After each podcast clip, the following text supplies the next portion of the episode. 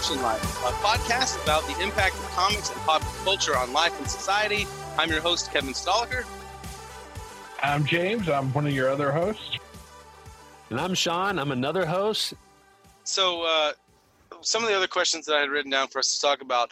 Um, do you have like do you have uh, an inkling of, of what the MCU means to you personally, or a, or a favorite moment in the in the series? Uh, um, that you that you want to share?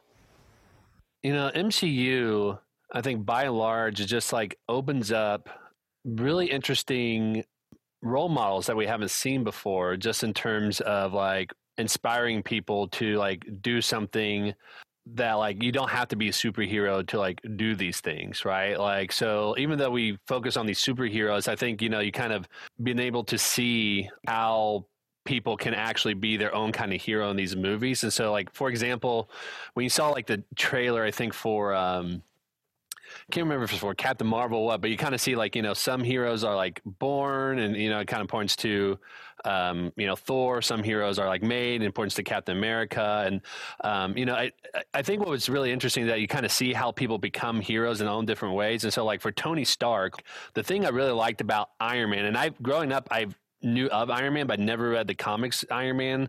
Um, and so when that came out, I was like, you know, I want to watch it because it's a Marvel superhero movie. But I think what was really neat about that is that it showed like he was actually just a normal guy, but he has you know a billion dollars and is like a genius right so normal with those like caveats on there mm-hmm. right mm-hmm. but like he didn't have like superpowers like embedded in him like as a person or anything like that but he took what he was or what he was able to do and like went from being this playboy selfish guy who was just interested in making money and didn't really like you know gain new powers or gain anything other than just a different viewpoint and was this able to like show like how he can actually take what he's given and what he has and use it for good basically? And i think we see that in a lot of places in the mcu like so like in avengers the scene that i really love in that movie is that part where loki is telling everybody to kneel down to him. And then you have that like 70 year old guy who was like standing up and said we'll never kneel to anybody like you. And like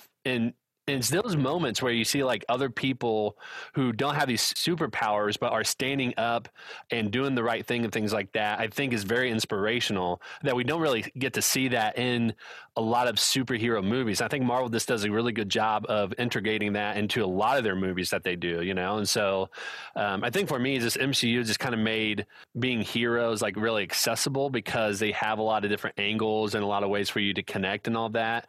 Um, but i think it's just it's very inspirational because now you have kids who are more interested in engineering now because they're thinking like Tony Stark was an engineer, or you know, kids who are more interested in, um, you know, just kind of learning more about the military because of Captain America, and then women and girls are going to be more interested in STEM because of Shuri and Black Panther, right? And so I think mm-hmm. that's what's going to be really great about the MCU is that we're going to see all these stories and it's going to be very inspirational to a lot of people and not just the typical, you know, nerd fan of comic books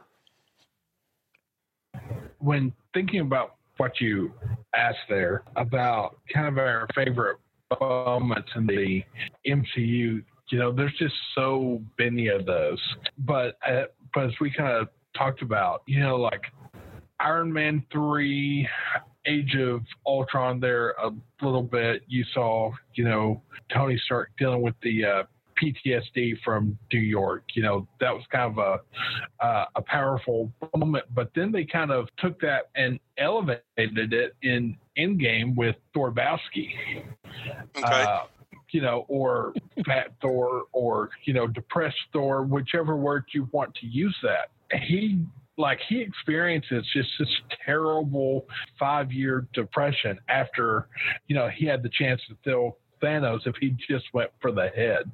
So, you know, he had that kind of universal guilt to see, you know, like half of his friends die and half of the universe die. Well, even before that, half of his people on on the ship. Exactly. Uh, that, that exactly. As guardians, yeah. So he's got survivor's remorse. Exactly. So you just kind of see that, you know, depression build and build and build. And then he gets a chance to talk to his father you know, when they go back to get the stone from Asgard and then, you know, he finds out he's still worthy too. You know, that was just a very powerful part of it, of that movie, and in the MCU as well. You know, I think a lot of people will see that that you know suffer from depression, anxiety, things like that, and they're like, you know, maybe you know I'm not worthless. Like maybe there's something in there still that's that still makes me, you know, who I am. And as a person who kind of goes through all this, you know, it's just kind of nice to see that on screen and people kind of taking notice of that.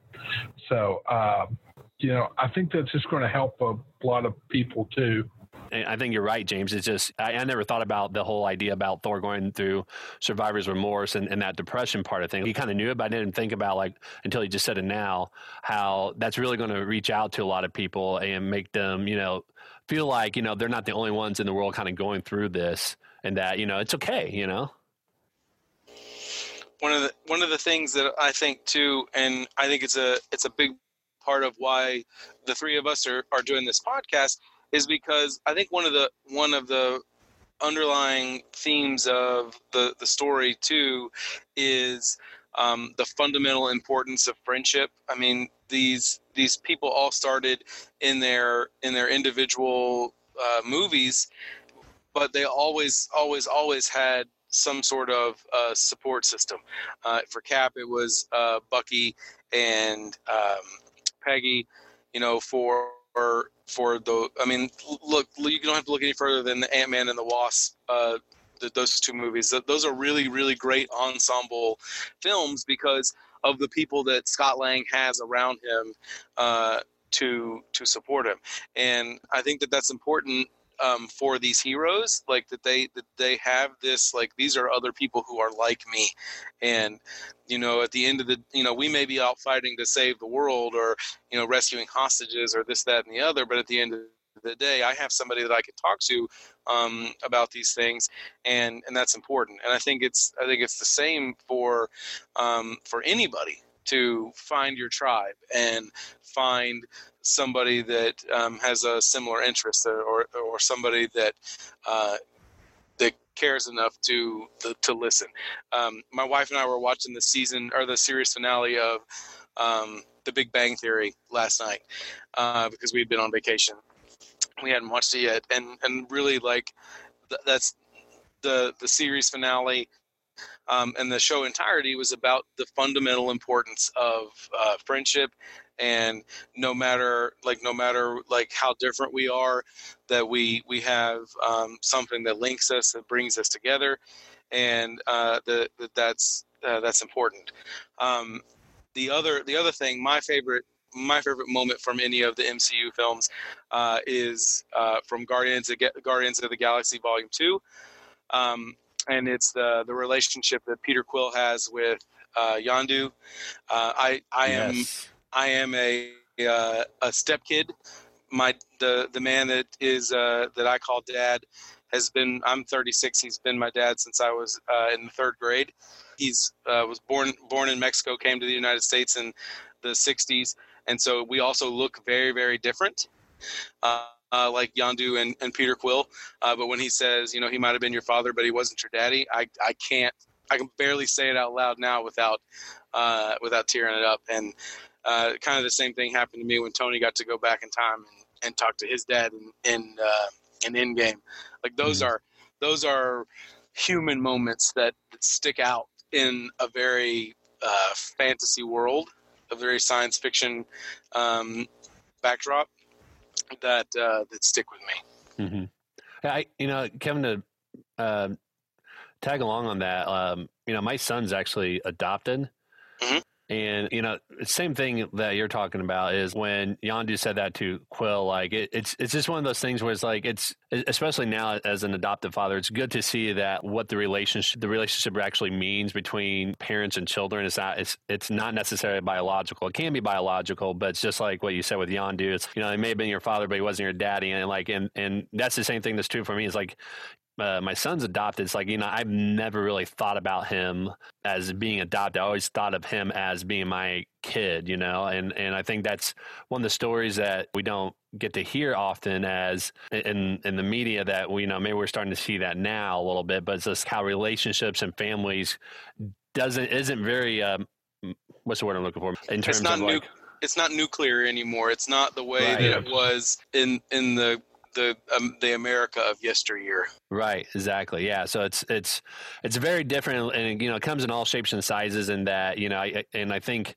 as long as they keep you know showing those you know different kinds of relationships and things, you know, even in like in Captain Marvel, like the one thing I really liked about, I mean, there's a lot of things I loved about the movie Captain Marvel, but um, the one thing I loved about it is that they don't really go into um, Monica's like who her father was, you know, and I love that because it's a uh, kid growing up with a single parent shouldn't have to feel like they have to fill in that gap of who my other missing parent is. And they never address that and i hope they they don't because i think that's really cool for them to like say like this is not abnormal like you know these are realities for some people you know?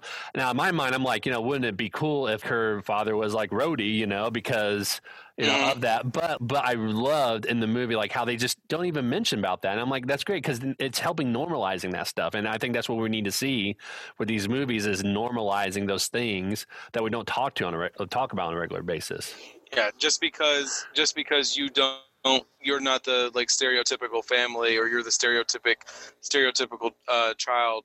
Like you, you know, just like Thor being um, depressed. You know, you still have value. You still have uh, Right. a story worth telling. So, right yeah. all right. Um, before we go, I wanted to just bring up a point about uh, the, one of the things we've talked about before, and it has this. I want to tie this to um, Avengers Endgame's domestic and foreign growth. So I, I just looked this up at the beginning of when we started recording. So it's been out now for uh, six or seven weeks, and it has grossed domestically 826 let's say 827 million dollars because the next number is a nine so we'll round up. And then uh, its foreign gross is 1.9 million dollars. So worldwide um, it's grossed 30% of its total here in the united states uh, and canada and then foreign uh, the other 70% for a grand total of 2.7 billion uh, dollars um, one of the things that that that I think that we're going to see um, with with the with the next phase and with more and more stories that, that come out of the comic book world is how important foreign markets are for the the sustainability of these films.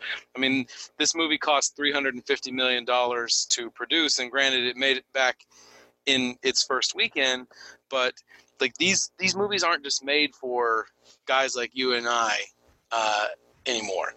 Like there, there are there are far more Avengers fans outside of the United States than there are in the United States, and I think that um, I think that we we ha- as an audience we have to get on board to where this where the story is going because the it's it's more about knowing who your your audience is, and the the stories that the MCU is going to tell are are going to be tailored for a more diverse market, and and they have to be if they want to.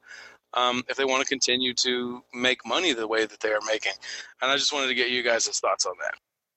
You know, I've just looked up an article that came out a couple days ago from Forbes. It's Avengers Endgame just ended its sixth week of domestic release with just under 820 billion dollars, as as you said. But the thing that I'm interested in is to see how much it made in China just on that first weekend because I'm trying to pull that up, but Okay, so by country, uh, you can look this up on boxofficemojo.com. By country, Avengers Endgame has grossed $614 million uh, in China, and that number is only as good as uh, 526.19. wow Oh wow! So I mean, it's done even more than that. Mhm. So when does Avengers pass Avatar, or has it yet? it's getting very very close it's probably going to come down to the wire and you know early last year um, disney did a thing where over the summer they re-released films um, in in uh, like double features for like drive-ins and whatnot uh, they released uh, what's the a wrinkle in time Right. as the as the back end of a, a double feature behind a, a, movie that came out over the summer to help push it over a hundred million dollars. Uh, and then they did the exact same thing uh, with Ant Man and the Wasp. They released uh, re-released Black Panther as the back end of that double feature so that they could get it over 700 million dollars domestically um, because those were those were big milestones um, for those particular movies. Um, I could definitely see them doing that uh, here in the next couple of weeks. Like the the bo- they'll get a bit of a boost after um, after Spider-Man Endgame but I think that's a little bit trickier because it's two different um, it's two different companies. Uh, also in Endgame is three hours long so yeah, it's true. Anybody, anybody on the anybody that's watching that as the back end of a double feature um, is in for a long night. Oh yeah, I mean I would, but you know I'm crazy, so that's okay. But there's other people like me who would go.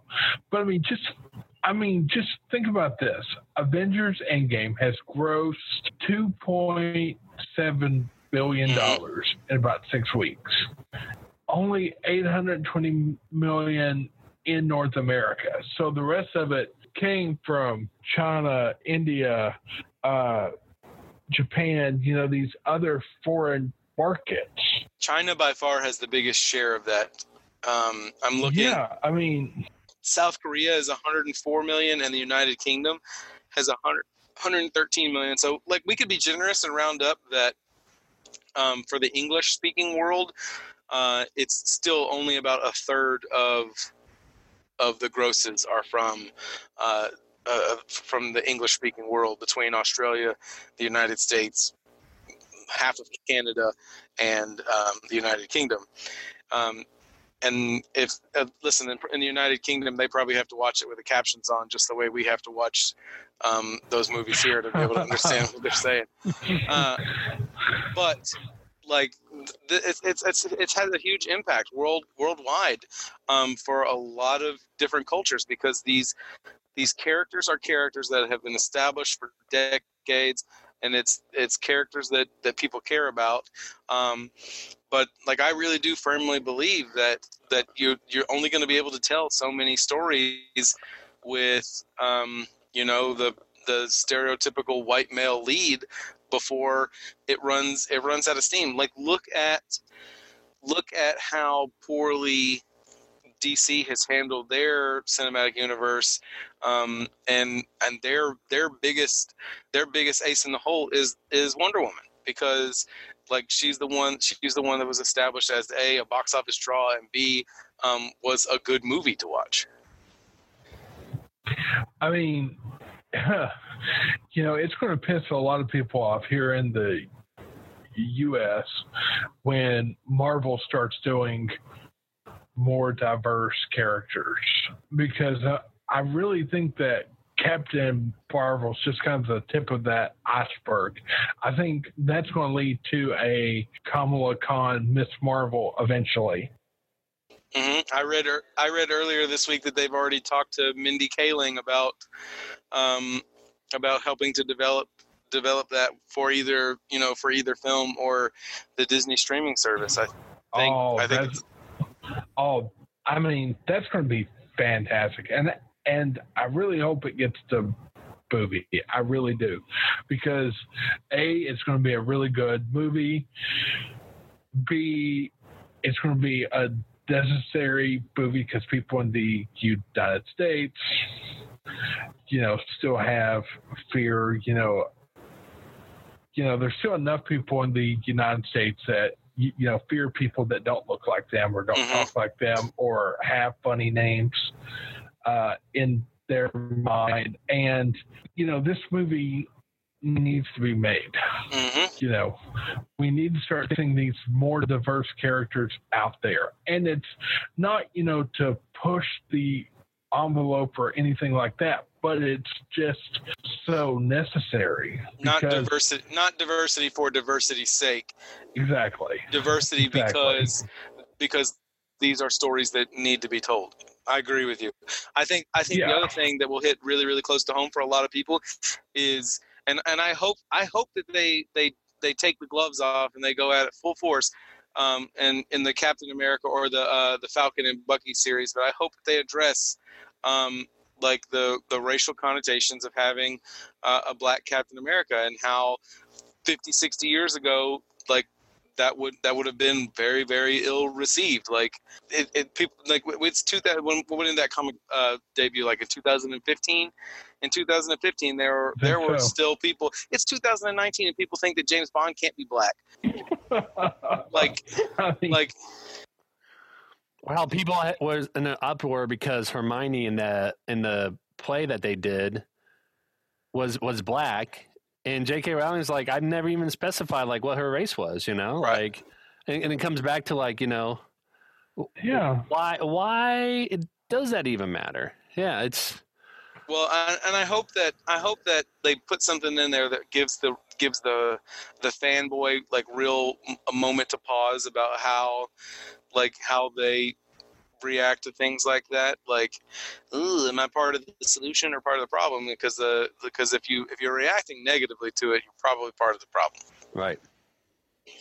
I mean, I know if people, I know if people, like I live in Texas, y'all. I mean, it's it's it's not, um, it's racism is still is still a thing.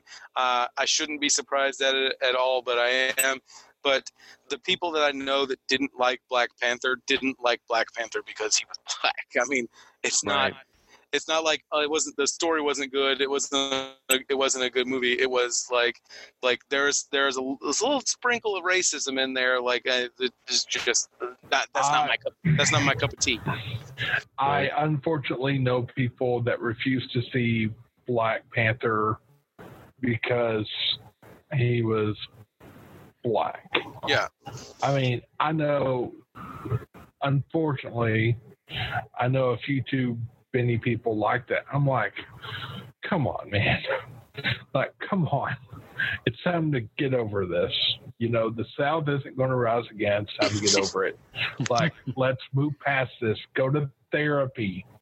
Uh, you know, there's people out there who can help you. Well the, Uh, the problem the problem is is i was just talking about this about like finding your tribe. The problem is is that there are there are still grosses of people with similar mindsets and they uh, have a tendency to uh, flock to one another. But um, you know when that when that comic book first came out they uh, joe Quesada went on uh, Stephen Colbert to announce it and showed the the cover art and announced it that Sam was going to be taken over as Captain America. I was super super excited, um, and my son was like just starting to like read then, and he was he was really really into it, and um, and because because people were would refer to him as Black Captain America. Uh, my son began saying Black Captain America, and I was like, no, no, no, no. In this house, he's just Captain America Right. Yeah. and I think that that's I think that that's where like everybody needs to be um, like what we all need to be striving for is we got to get to the point where the the the label the label is uh, is not as important uh, or isn't isn't important at all. It's the you know in in Band of Brothers where they say you know we salute the the officer not the man. Right. Um, and I think that that's that's that's important. I tell my kids when I teach, when I taught U.S. history forever, that um, the name the name of the president was far less important than the role that he played, and so um, that you it doesn't matter who is the president, it's always Mr. President or President Barack Obama, President Donald Trump. Um, that the title is import is more important than than the person uh, standing at the podium. And so I think that that's I think that's something that no matter what they decide to do with the story, is that it's just it, it's just Captain America, and I, I hope and pray that they uh, embrace that like full force. But hey, uh, if you're interested, you can follow us on Twitter or Instagram at Captioned Life. Uh, you can subscribe to us on your favorite uh, podcast platform or leave us a message on Anchor or uh, any of those services. We would love to get your, your feedback and hear what you think about this conversation. Um, uh, we hope you en- enjoyed it. We hope to, you'll come back for another episode soon. So uh, I'm Kevin uh, Stoliker, I'm James. and I'm Sean. and uh, this is the Caption Life. We'll talk to you later. Peace out. See ya.